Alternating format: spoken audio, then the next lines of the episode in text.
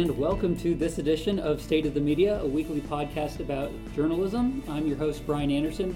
Usually we have a terrific guest, but this week we have two terrific guests on this special homecoming edition. I'm talking, of course, about Dean Paul Parsons here at Elon University and the lovely alum herself, Jane Seidel. Thank you guys for coming on. It's great to have you. Thank you.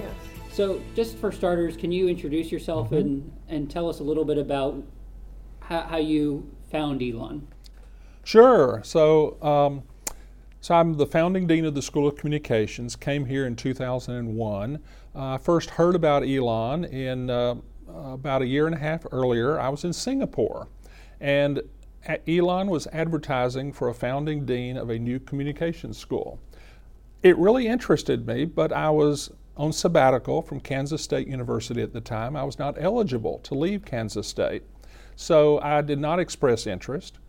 Elon, a year later, advertised they were continuing their search for a dean. Now I was a free agent. I applied. I visited campus like so many students. You see campus and you say, well, this just feels like it. And I was thrilled when I was offered the position. And what, was that moment like when you first got here? Did you realize this is the place to be right away? Yeah, I was a, a bit of a snob in the sense that I thought that I needed to be at large state universities. And so when I visited a smaller private university, I suddenly realized that I'd had my eyes half shut for most of my career. And Jane, what brought you to Elon? Um, I grew up in North Carolina, so I have heard of Elon. Um, not that many kids from my high school went here. Uh, I actually found it one day. I played competitive softball, uh, and we had a tournament near here, and I saw a billboard for it and asked my parents if we could just go look at it. I was in the ninth grade, and I thought it was really cool looking campus. And so in my head, for all of high school, college was like Elon is like the picture of college in my head, and um, Chem senior year, I was picking between Chapel Hill and Elon, and just kept coming back to Elon because it just felt right, and I'm very happy with my choice. And what made you decide to, to go into media analytics? And then I'll have Dean Parsons give a little bit of overview about how that program came about. yeah, totally. Well, when I came to Elon, I was originally a media arts and entertainment major, and then they restructured the like the com uh, curriculum my at the end of my freshman year, I believe. Um, and it became cinema and television arts, so I just switched over to that major. And throughout those courses, I kind of realized that I don't want to be working on a set, um, and started looking at other majors, um, and found media analytics and thought it was very interesting. And took the like first class and was just obsessed with it and thought it was so fascinating. Um, so that is how that came about. and, and why invest in a media analytics major? One one thing that I guess is the beauty and perhaps the danger of being a, a comm student at, at Elon is the majors seem to be shifting, and every five years or something, there seems to be a new major and something else is dropped. How, how did this media analytics program come about? Well, it's true. Uh, Roughly every five years, new majors get created and some get dropped. And we're trying to be on the cutting edge of where media and communications is going. And sometimes being on the cutting edge means being on the bleeding edge. And so that's true with media analytics. Uh, we're, the, we're the one and only media, under, media analytics major in the country. Um, and as a result, we don't have anyone to go to to learn what works and what doesn't work. We're having to sort of discover that as we go. That's what I mean by being on the bleeding edge. We're cutting ourselves uh, as we do this. So uh, it's very exciting for us. We, we have a faculty that wants to innovate, and we heard from our professional advisory board about the importance of media analytics and that they really pushed us to consider this as a new major. And what were some of the growing pains that, that you've seen with the program? Well, I'd say one that we're experiencing now is it's so social media analytics focused that we have some students who would say, we, we would like to explore other forms of analytics other Such than social media. and- yeah. Exactly. And, and also, it's a matter of getting access to, to real data so that we can engage in analytics that is not just social. just social. Yeah. And Jane, can you tell me a little bit about what the, the program looked like for you and, and how it got you to where you are today? Because Yeah, of I think that's something the Dean Parsons Yeah. and Elon's pretty quick to brag about. Yeah. It has a, a Wall Street Journal employee now. Yeah. um, well, you talking about that uh, Elon is the only school with an analytics program like this. Um, I got my first interview because my boss wanted to know what the major was. Uh, my current boss was very curious about it, um, and she was also curious about some of my other experience with ENN. Um, and that's Elon News Network, Elon, the student media organization here on campus. Yeah, um, I started an analytics team there, and she was just kind of curious about like, what is this school that has this program where you're doing the exact thing that we're hiring someone to do? Um, so uh, I think it's a very cool program. I don't know. Um, a lot of what we did in my classes was social oriented, so I've there's been a bit of a learning curve at my job right now of learning like more pure data analysis and like data cleaning and um, it's a lot data heavier in the actual field than like um, the sort of like social media focus that the analytics classes here have. Um, so, so what are you doing right now with the Wall Street Journal, and and how have you been prepared or, or not prepared for yeah, that? Yeah, so my current job is I'm a junior audience analyst. Um, hopefully, I get to drop the junior version. I don't know. I obviously am five months in, but I just feel silly being like junior. Um, um, but uh, day in day out, we work on both. I work on a team with another girl, and then the director of newsroom analytics, and then we have a couple other associates that do more audience development, but we're on the data side of things. Um, where editors will come to us and ask us, like for example, um, hurricane coverage in the month of September. We wanted to know if we were over covering, uh, under covering, if like people in Texas were reading our Harvey coverage, who were we being helpful for? Like we took down our paywalls, public service. Right. Like are people reading this? How can we do better for the next hurricane? So then taking all of the data from those stories, kind of compiling it into a report to give to the editors, and then them taking that and using it to shape what we do in the future. So we do ad hoc stuff and then more deep dives into each section of like huge comprehensive things, looking at every single possible metric and like using it to um, look at how stories are performing across a lot of different ways and then how can we cut back on certain things or do things that our subscribers really like. Do you guys use Chartbeat? We do not use Chartbeat. Okay, and just for for listeners who aren't familiar, that's that's sort of a an I, I don't want to say entry level or, or yeah, basic, it's like a, but it's it's a real time updating analytics software that shows you how many people are concurrently on your website. That's mm-hmm. kind of their like selling point is that it shows you concurrence. Um, we use Parse.ly, which a lot of other media outlets tend to use. Um, they don't focus as much on concurrence, but more so on like other metrics that you can play around with and toggle, and it's pretty user friendly, and the editors like playing around in it. And I want to get more to the Wall Street Journal, but Dean Parsons, yes. it's on my mind. I've got to ask why the retirement? Uh, why, why are you leaving us? I feel a little bit sad. So, my wife uh, was an elementary school teacher for many years, and she has a saying that says, Kill a game, don't let it die. And I said, What? What is that? And she says, when you have elementary kids playing a game, they're enjoying it or they're doing a learning activity, you want to make sure you kill the game before they get tired of it and don't want to play it again. So I started applying that to my own career, thinking, kill a game, don't let it die. You know, I'd rather I'd rather step down as dean just a little bit before people think I would rather than run the risk of staying a little too long and then finally doing it and people go, well, I thought it would never happen. Mm-hmm. So, so I feel like I have a lot of energy left, and, and as a result, I'm, I'm returning to the faculty. I'm looking forward to teaching again. What are you going to be teaching? I don't know. It depends on the department chair. What, do you, what, do, you, what do you, want to be teaching so, in a perfect world? So I was teaching media law and ethics my first uh, many years as dean here. Mm-hmm. Uh, I haven't been doing that the last few years because the, the, the, school has simply grown larger and, and the duties of the position have grown.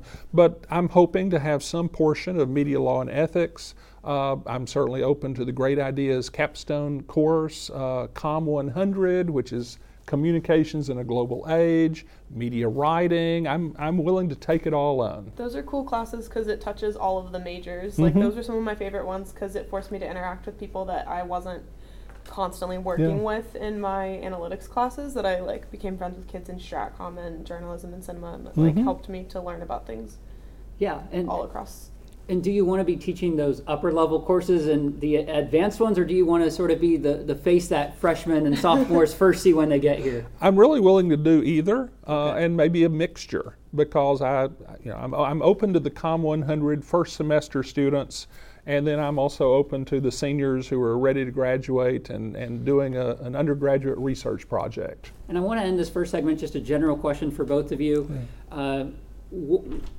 what do you know now that you you wish you knew when you got here? So I don't think most of us think real far ahead. We we get an opportunity and we take that opportunity and and we enjoy it or we move on to another opportunity. But I would say uh, I sure certainly didn't expect to be the dean 17 years later. Longest I, serving dean in the country, right? Well, that's what they say. That's right. So, so uh, I'm willing to be called the longest serving dean, but sometimes I'm introduced as the oldest dean in the country, and that's not, I don't think, quite quite, quite right. That's right. So I'm, um, I would say, um, uh, enjoy what you're doing and and if you keep enjoying it and people you work with keep enjoying you doing it uh, it can turn into a 17 year career that's that's a delight. Jane what did what do you know now that you wish you knew when you first arrived? Similarly but not similarly but uh, just that if you have something in your head that you're chasing after it isn't set in stone. And to not freak out if your plans change um, that i came into college thinking like I'm gonna be the next Tina Fey. Obviously, like I you once do had, have the quick comebacks. I, I once had I, a fu- I can attest to I that. I once had a funny tweet. I'm definitely gonna be like SNL's next head writer, um, and like kind of had like a weird coming to terms with like okay, so I'm not gonna be famous. It's okay. Like I'll recover. Um, but like even now, I'm sort of still kind of like okay, like you just take everything as it comes and try not to plan so far into ahead I'm very type A and I want to know exactly what my life's going to look like 50 years down the road. Um, and I'm sure past me was the same way, but I don't know, telling past me that it's going to be okay. Like, no matter what happens, things work themselves out. Well, maybe you could be the next longest serving dean. Oh, I hear they have an opening. yeah. well, on that note, we'll take a quick break and, and be right back talking about issues across the media landscape. You're listening to State of the Media. Hey, everybody. Thanks for tuning in to this edition of State of the Media. If you like what you're hearing, then you'll love my weekly newsletter. Each week, I provide updates on the latest news I am breaking. To subscribe, just visit bryanranderson.com. Again, that's B R Y A N R A N D E R S O N.com. Now back to the show. Welcome back to State of the Media. I'm your host, Bryan Anderson. We're here with Elon University Dean of the School of Communications, Paul Parsons, and a recent alum now working at the Wall Street Journal, Jane Seidel. Great to have you guys on. Uh, I wanted to talk a little bit about issues that, that we're seeing across the, the media landscape. I, I guess a good place to start is with Jane, what we're seeing right now with social media. There's uh, Snapchat, we're just having news outlets use the discovery feature more and more. How do you see newsrooms adjusting to these new social networking platforms? Yeah, we actually have, we're on Snapchat Discover, like the Wall Street Journal is, um, which is so interesting because that's kind of um, not what you would think our exact audience would be, but it's kind of a cool tool for uh, traditional media outlets to reach new audiences. Um, especially like we like to imagine that like you know the kind of people viewing our Snapchats are maybe like college students that are studying business and like this is how they get their like business news and we're reaching them that they wouldn't usually like get a copy delivered. Um, so it's kind of a cool tool to like break into new audience segments that we haven't previously been able to. Um, but it is interesting because when these new types of social media platforms come about you never know if they're going to stay. Like you don't know their staying power. Um, so snapchat was a weird thing because it kind of like gained popularity, and this obviously happened before I was on staff, but um, the the team currently that does our Snapchat that curates that, um, they were one of them that I'm friends with was a contract worker, and they like weren't sure that they could full time hire someone, and it was on the the new and emerging media team. It wasn't like a full time. It wasn't like a oh well I don't know like Is imagine Snapchat here to stay? That's the question. no like imagine if we had created a Vine team. You know like Right. those sorts of things. Like we we hired a team to make vines and then Twitter folds Vine. Like what do you do? You know um, Snapchat is obviously like they had their IPO. Everything's doing okay for the most part. Um, but like with newer platforms, it's like very hard to like put full resources into it, even if they are taking off, because everything is so wobbly. I don't know. One of the problems I, I think I'm seeing is there's a tendency for journalists and and uh, news organizations once something new comes up, they they want to get on it. We've got to have Instagram because Instagram's a thing. We got to get Snapchat on it. This is just open for either of you.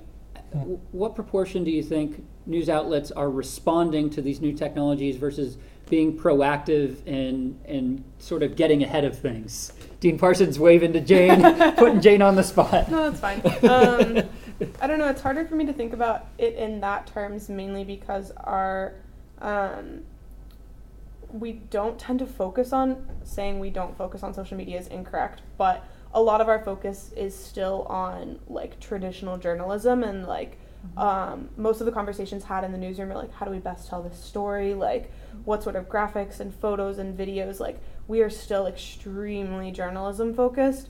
Um, So, so when something new comes up with with technology or, or with social media, do you find yourself uh, kind of burdened with with this, this No, new we're always thing? we take it with like a grain of salt and a lot of curiosity, wondering how we can use it to our advantage. LinkedIn has recently started.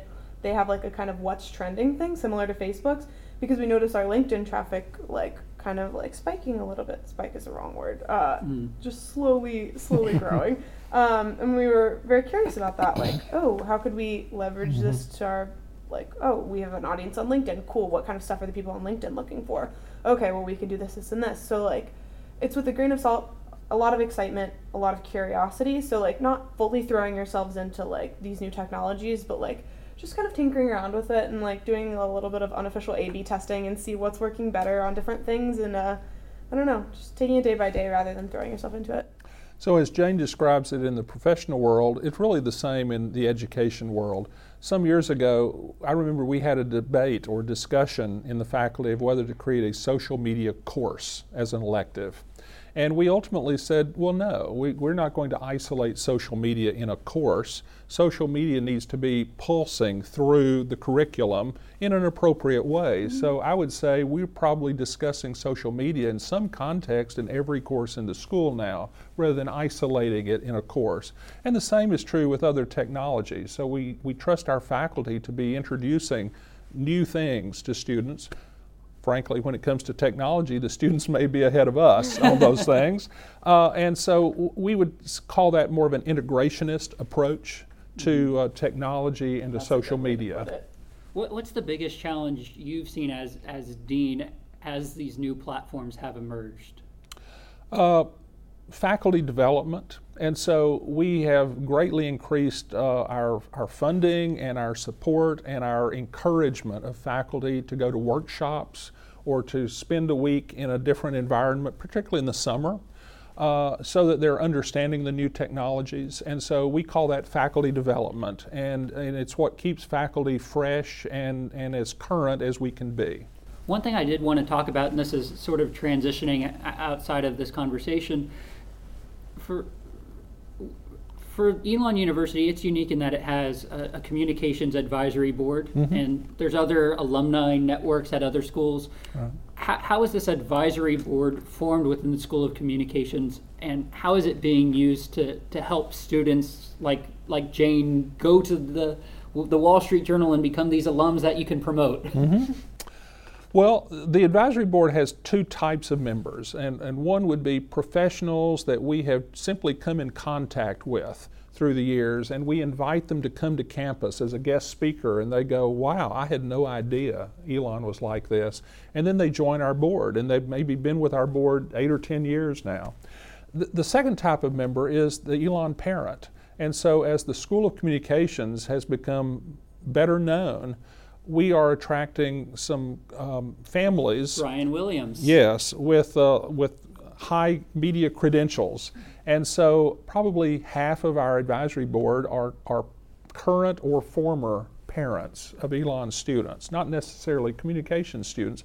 So, they are um, opening doors at uh, uh, organizations either in internships or, or career possibilities. I've got to ask Brian Williams is perhaps the, the most well known of the, the members of the advisory board. Back in, in 2015, I know the school was having a conversation of do we distance ourselves from, from someone who's going through through troubles right now, mm-hmm. or, or do we em, embrace him? Do we hold him closer? What was that, that conversation like, and, and what's his relationship with Elon today? Well, his relationship with Elon today is very strong. He was here last spring with his wife and, and son. Doug Williams. Yeah, that's right. And, um, uh, and we honored him at the dedication event. Uh, no question, uh, he experienced some tough times when he was removed as the anchor of NBC News. Uh, and when NBC brought him back in his role with MSNBC Today, uh, we, we celebrated that uh, because he, he is just a terrific individual who would come to our classes and be a great speaker. Uh, the last time here last spring, uh, he went into a class with Doug, his son, and so they sort of had the father son back and forth, which was, which was uh, great to see. And Jane, for you, what's what's the most helpful resource that you would urge students, either Elon or non-Elon, to to take advantage of during their time in college? Your professors. Um, most of them have worked in the field that you're shooting for at some point. At least in my case, they have. Um, and it was it was a media analytics professor that sent me this job and said you should maybe apply for this. Um, and it was him who I like before they flew me up to their office. I like was bugging him with questions and how do I impress them? What do I do? And he like calmed me down and was really helpful. Um, and even beyond a professional setting, like other professors when I've like been freaking out about the way that my career is going and this or that, and even just being like very tired and the way that you get when you're in college and you've taken on too many different projects. Um, having professors that would just like listen to you talk. I don't know, per- like I, I waited too long to make connections with professors. I was very quiet my first two years at college, and I didn't really talk in class hardly ever. Mm. Um, and come senior year, I was like, oh my god, everyone's so nice. Like, this is amazing. Like, Dr. Hatcher will just sit and talk with me. Like, this is the greatest. This is the greatest. Oh my, and they're so smart and they're kind. Like, hmm. what have I been doing? So, like, like they're really nice. I don't know. I was very scared of professors when I got to college. Um, probably because they're brilliant, but like they're humans too. Anyways, I'm rambling, but professors are great. well, I, I, wanted to ask just to, to end yeah. what most concerns you today about our media landscape and, and what are you most optimistic about going forward? Jane. Uh, okay, well, this past week was like a doozy for media if you've been like kind of plugged into that. Like, um, well, Nylon folded, Young Women's Magazine folded a couple months ago. They folded their print edition. Teen Vogue just folded their print edition. There have been scandals coming out in the entertainment world, and now it's kind of migrating over to the media industry. Um, head of NPR's news department just stepped down in the wake of sexual right. and harassment. And Harvey Weinstein opening um, the floodgates. Yeah, no, that was mm-hmm. like kind of the one of the floodgates. A friend of mine works at NPR, um, and then Gothamist uh, just folded, and DNA Info, like these lo- hyper local places, have been folding. Um, like media is just in a very rocky place right now, and it's like kind of terrifying. Um, and I'm seeing like smaller papers. Like, I don't know, I'm a huge, the fact that I work at a large newspaper does not mean that I don't see the importance of local journalism. Um, and like watching smaller newspapers fold is very scary because like that's the stuff that impacts your daily life. Um, and I think that's going to be one of the greatest challenges moving forward is if so many local, I say local papers because I work at a newspaper, but like local news stations and local newspapers um, and other local media outlets um, need to like find a new way to sustain themselves past just like advertising revenue um, because they're folding. So, so what are you most optimistic about going forward? The fact well? that subscriptions are rising for a lot of other like mm-hmm. newspapers. People are paying for journalism now, and, and digitally. Digitally, yes, digital subscriptions for New York Times are growing. Um, like they recently published that. Um, Washington Post as well. Yeah, like people are willing to pay for quality journalism, and then that's literally going to save the industry, I believe. Dean Parsons' biggest challenge, biggest reason for optimism. Yeah, the biggest challenge in my mind is is uh, is media literacy, and what I mean by that is when when I first became dean here, I would say our courses focused on on content creation, and content creation is still important, whether it's a news story or a podcast or something else, film, and then content distribution became more and more important. That you couldn't just create content; you Gotta had to know there. how to re- mm-hmm. reach an audience or participant. And and so I would say we became dual in what we taught: content creation and content distribution. And I would say we really have to add a third one, and that's con- uh, that's the uh, that's media literacy. It's it's content understanding. That you have to. Um, make sure you know that when you're resourcing a story, researching a story, that what you're getting is is true. Uh, there is truly a lot of fake news out there, And actu- actual fake news. What? what is yes, well, so that's probably a bad phrase that I used. Uh, I False would, information, perhaps. I would say there there are stories that are called fake news by people who just don't like it. Do you have an example of someone? Come on, Bryan. but but fake news is that there are people today who are creating stories. They're just fabricating stories, and that is fake news. And we need to make sure that, that our students today and in the future know how to discern what is truthful information from what is being fabricated to try to fool them. And I, I would call that media literacy. And your biggest note of, of optimism or, or hope going forward? Well, I work at a university, and so the students have to be my optimism. And so when I walk the halls, when I talk to students, I have a student advisory board that I meet with regularly. It just it it it uh, makes me so positive about the future because there are some bright, bright young people today, and I figure that they are going to keep sustaining us and leading us. And I asked you this before we, we came on air, and you've had some time to think. Do you have a, an alum in mind or, or any sort of favorite student over your time here?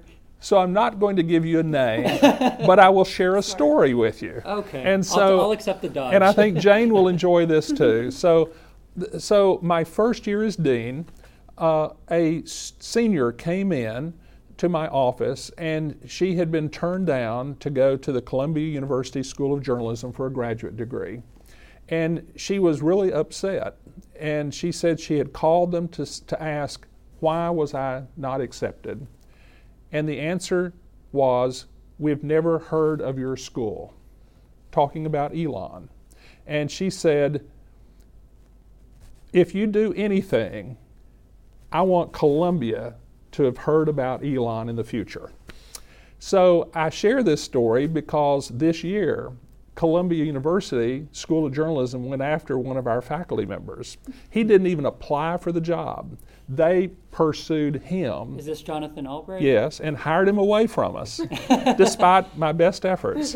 And so we've had uh, the associate dean of the Columbia Journalism School come and visit Elon. I've been on accrediting teams with the dean at Columbia.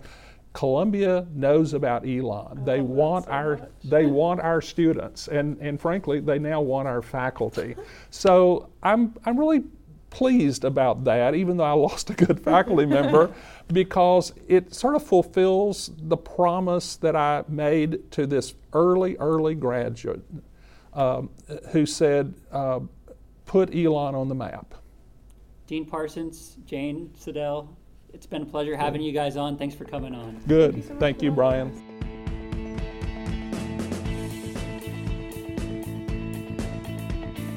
And we'll see you back next week with another edition of State of the Media. And you can subscribe wherever you get your podcast. For more information, just go to bryanranderson.com slash podcast. That's Bryan with a Y, or as in richardanderson.com slash podcast. See you soon.